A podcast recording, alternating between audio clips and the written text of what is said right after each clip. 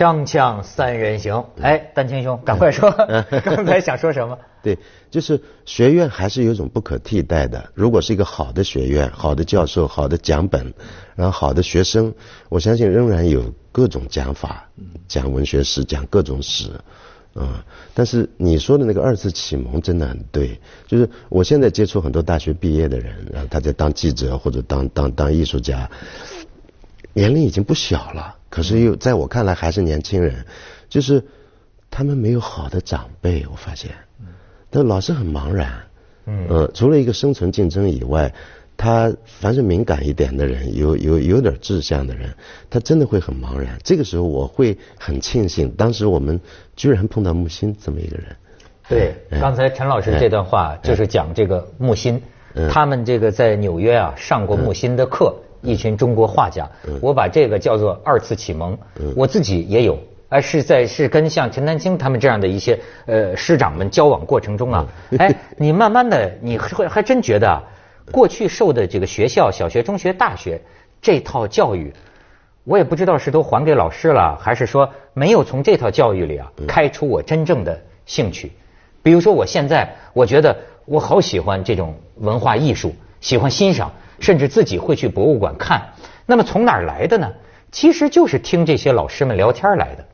哎，这个我就不真不知道。就像当年木心给你们讲世界文学史，嗯，他就自顾自的这么说：古希腊是什么什么什么，这什么什么中国的《离骚》、中国屈原，甚至是《诗经》啊，都是被儒家给搞坏了啊。孔子，我欣赏他的文学修养，但是孔子老想把这个人呢，呃，塑造人，把你人扭曲成另一个样子，我不喜欢。等等，就是像这样去聊啊，慢慢的会开出一个你的兴趣来。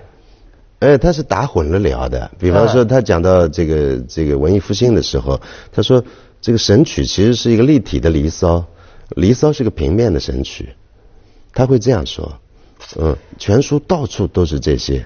然后就我刚才说的，他说卡夫卡，卡夫卡他又是个废老，又命苦，又喜欢烧稿子，哎，他应该把林黛玉介绍给他，嗯，就是哎，就是他跳来跳去讲的，可是你没想到事情可以这么讲，文学可以这么讲，作者可以这么讲，哎，你以为他是聊天，其实他后面其实还是有个脉络在那里，他不敢离题乱讲的。第一，他有个本子在那儿；第二呢，就是我们同学有时候会说。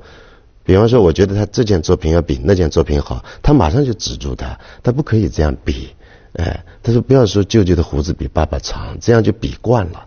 他意思就是说，呃，就用咱们现在的话说，就他还是尊重一个一个严格的学术性。他在给你们讲的时候，他做不做准备？做做，他有讲义啊，他不肯出版那个讲义，他说那不是他的作品，嗯。所以看上去的灵动，嗯，其实下面还是有非常非常扎实的文本。你你你别的，你看完他这个书，嗯，你别的不说，你可以不同意他，你或或者对他的一些比喻觉得很妙，嗯，或者你不同意他的观点，嗯，但是你至少得佩服，以他这一辈人来说，他这个阅读量，嗯，不得了，这个他看的书之多。还有一点我特别想，我想他们两个人呢，其实是互相都是幸运的，木心。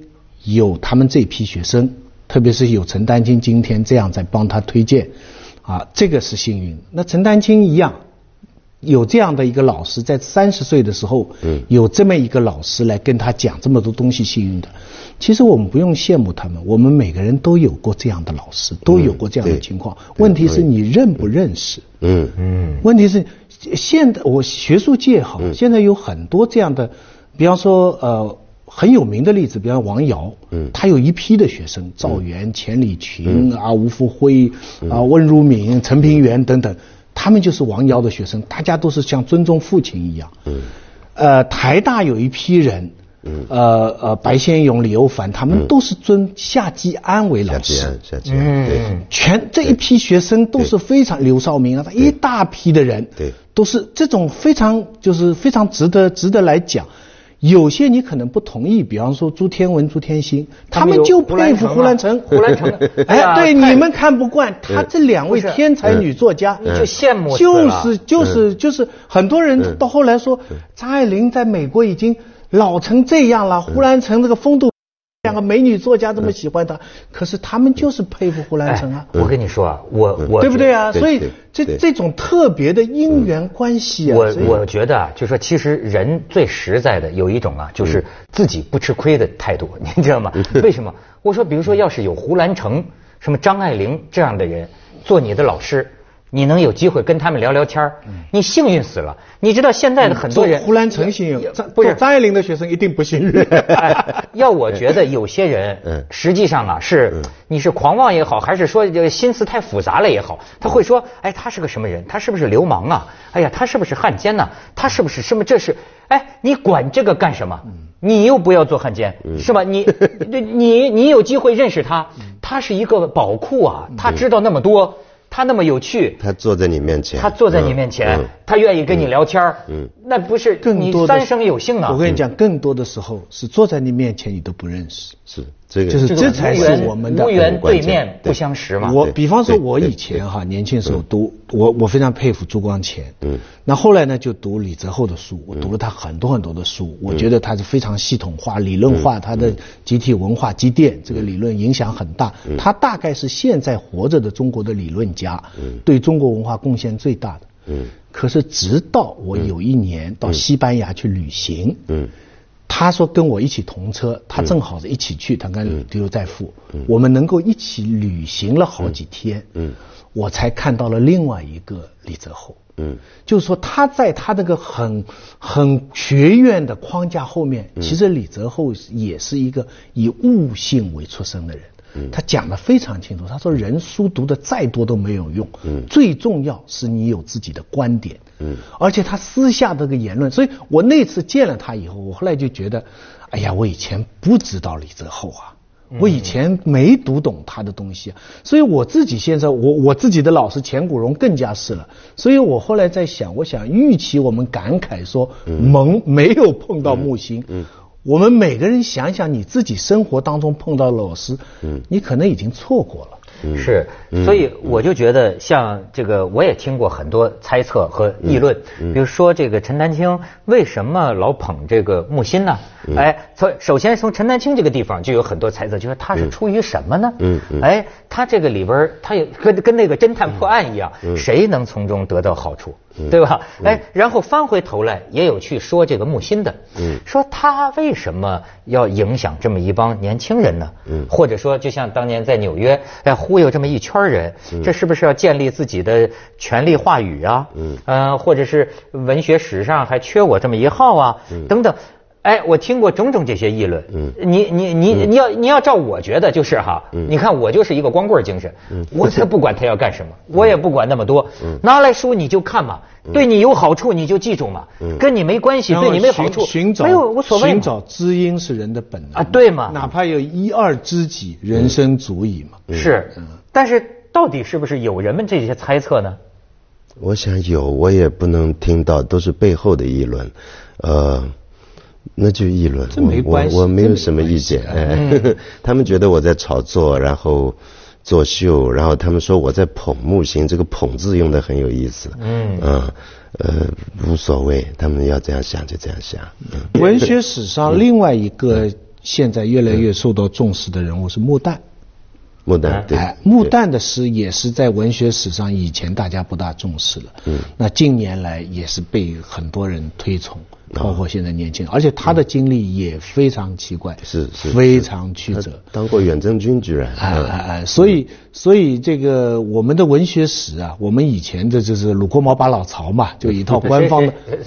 鲁鲁郭毛八老曹，嗯，这个是我八九年参加过这个辞海的现代文学条目的修订，得到的指示就是这么一个次序。鲁郭毛八老曹就是鲁迅、郭沫若，嗯，呃，茅盾，茅茅盾，啊。老舍，呃，老舍，呃，巴金，巴金，曹禺，曹禺啊，官官方是鲁郭沫八老曹加一个赵树理，嗯，但后来夏志清呢又找出三个人弥补了这个文学史的三个空白，嗯，就是呃沈从文，张爱玲，呃张爱玲，钱钟书，嗯。嗯，鲁郭毛八，但其实更多，对不对？其实锵锵三人行，广告之后见。嗯，哎，咱们看看这个丹青拿来的这个木心的照片，这是什么？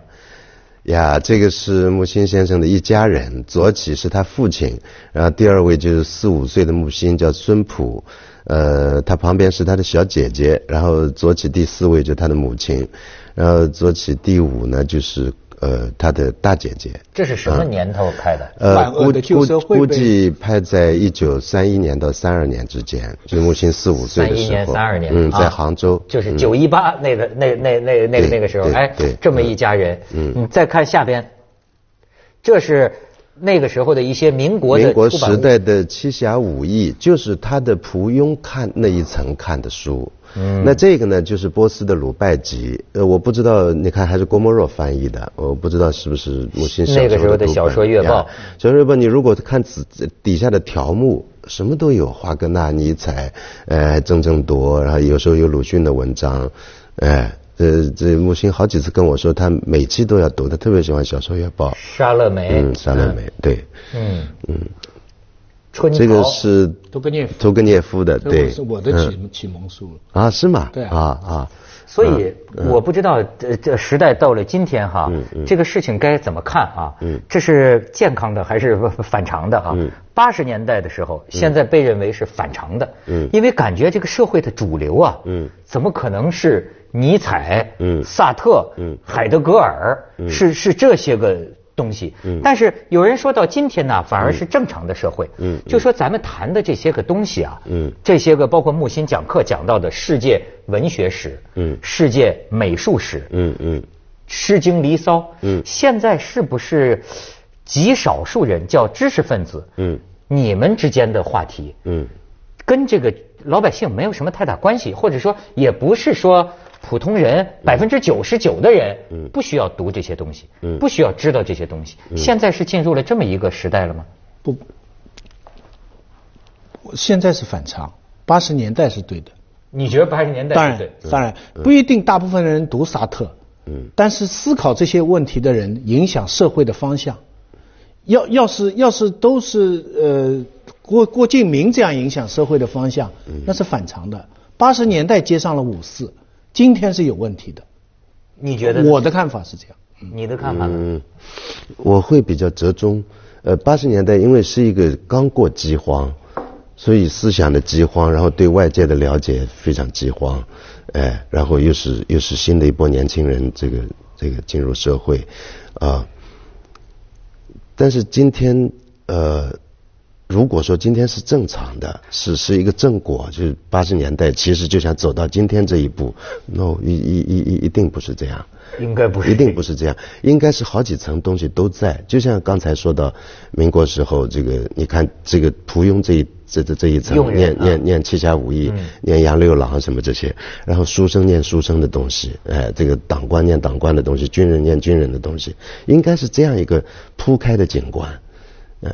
但我们这几个十年总是要不就是全在讲讲尼采，要不就全在比方说郭敬明或怎么样，嗯，就我们从来没有正常过，从来没有正常过。你你你不能从人数上看，嗯，呃，民国时期五四那个时候，中国四亿五千万人，嗯，按一个说法就是识字的人，嗯，大概是百分之十，嗯，换句话说有四千多万人，嗯，但四千多万人读《新青年小说月报》的，不到百分之十。对，百分之九十的人都是读鸳鸯蝴蝶派，嗯，读七侠五义，嗯，对。但是那个读那个百分之十，换句话说，全人口中间的百分之一，嗯，影响了整个社会的方向。有没有这百分之一？就是咱们所谓说的人文水准，那是非常非常重要的。哎。你你不能因为它只有百分之一，你就可以认为它是不重要。用不着百分百分之零点一就够了。对，以中国这样的人口概率，但有没有这百分之零点一人在谈这些书、读这些书，而且传下去？咱们而且民众会全部上街，抬着他的棺木，举民族魂的旗帜。嗯，你明白鲁迅那个那个葬礼？啊，虽然读的人只有百分之一，所以我觉得八十年代那个才是正常的。现在九十年代以后，一个是商业化，一个是主旋律，把我们正经的人文的科学压到一个退无可退的地步，这是我的观点。所以说，百分之一的人呢，是很重要的。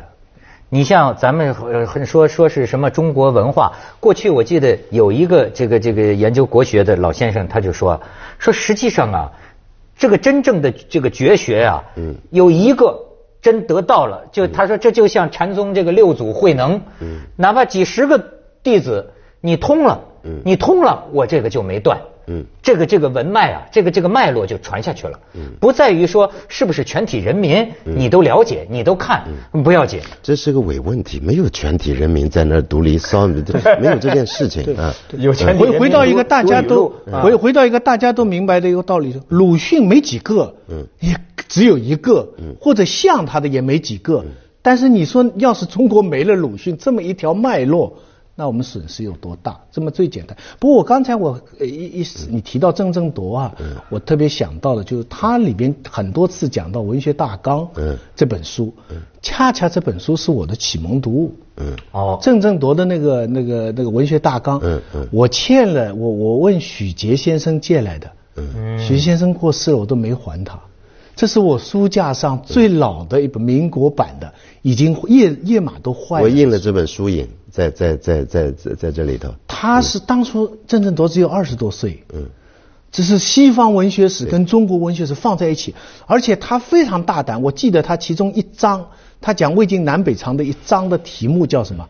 曹植与陶潜。嗯。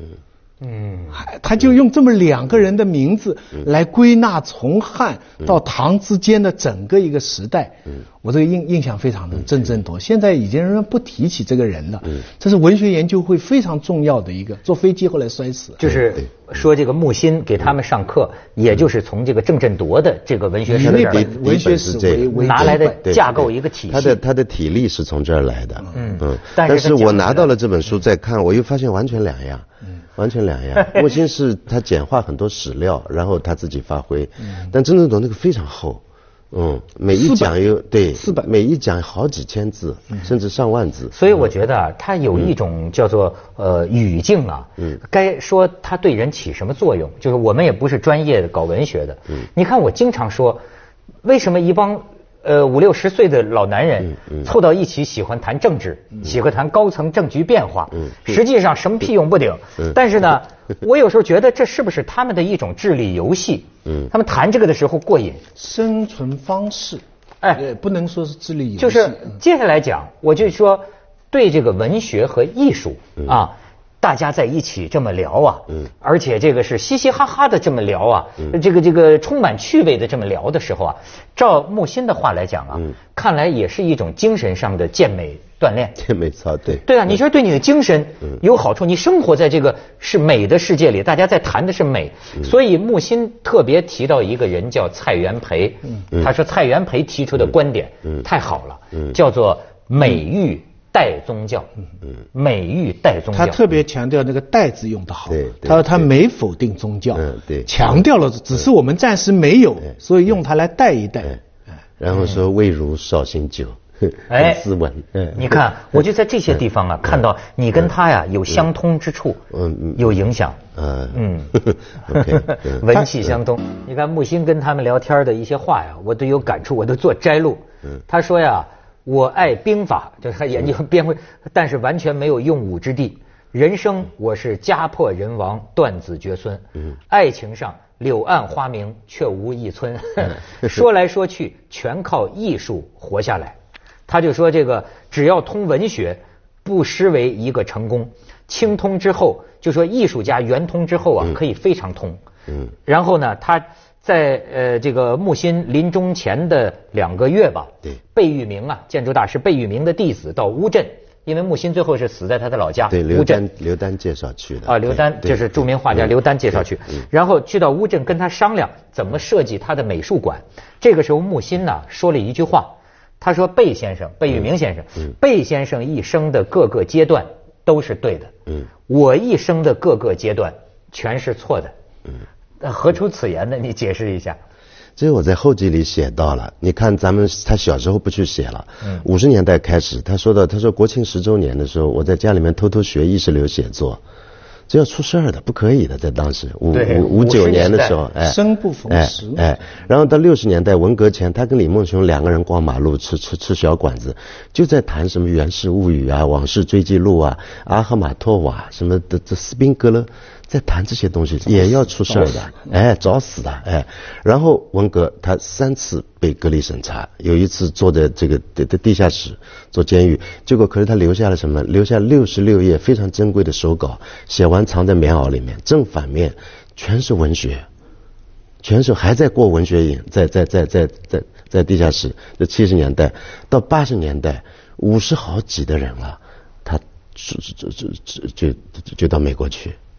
有有一段他讲他牢里的话，我印象很深。哎，他他坐牢的时候，哎，看到五六十个男人呢，对，一起睡着了。嗯。嗯，他说：“我想这个时候，哎，他们都自由了，都自由了，睡着。但是早上起来呢，他们又都在牢中。”哎，你知道这段话使我想到了鲁迅非常有名的一个黑屋子的比方。对，说中国人在黑屋子里睡得很好，你给他们开个窗，又不能让他们出去，你不是白白叫他们痛苦吗？嗯，鲁迅是把醒比作觉醒，嗯，把睡着，嗯，当然鲁迅那个态态度很矛盾，他至少是愚昧。嗯，在这个地方，嗯，木心的俏皮的说法，嗯，却有哲理的深度。嗯，诗人醒回来了，嗯，发现又在牢中。对，嗯，这跟李白的“但愿长醉不愿醒”，在牢中犯人但愿长，所以这些话都使我们有很多思考的余地。说，嗯，作家的语言哈，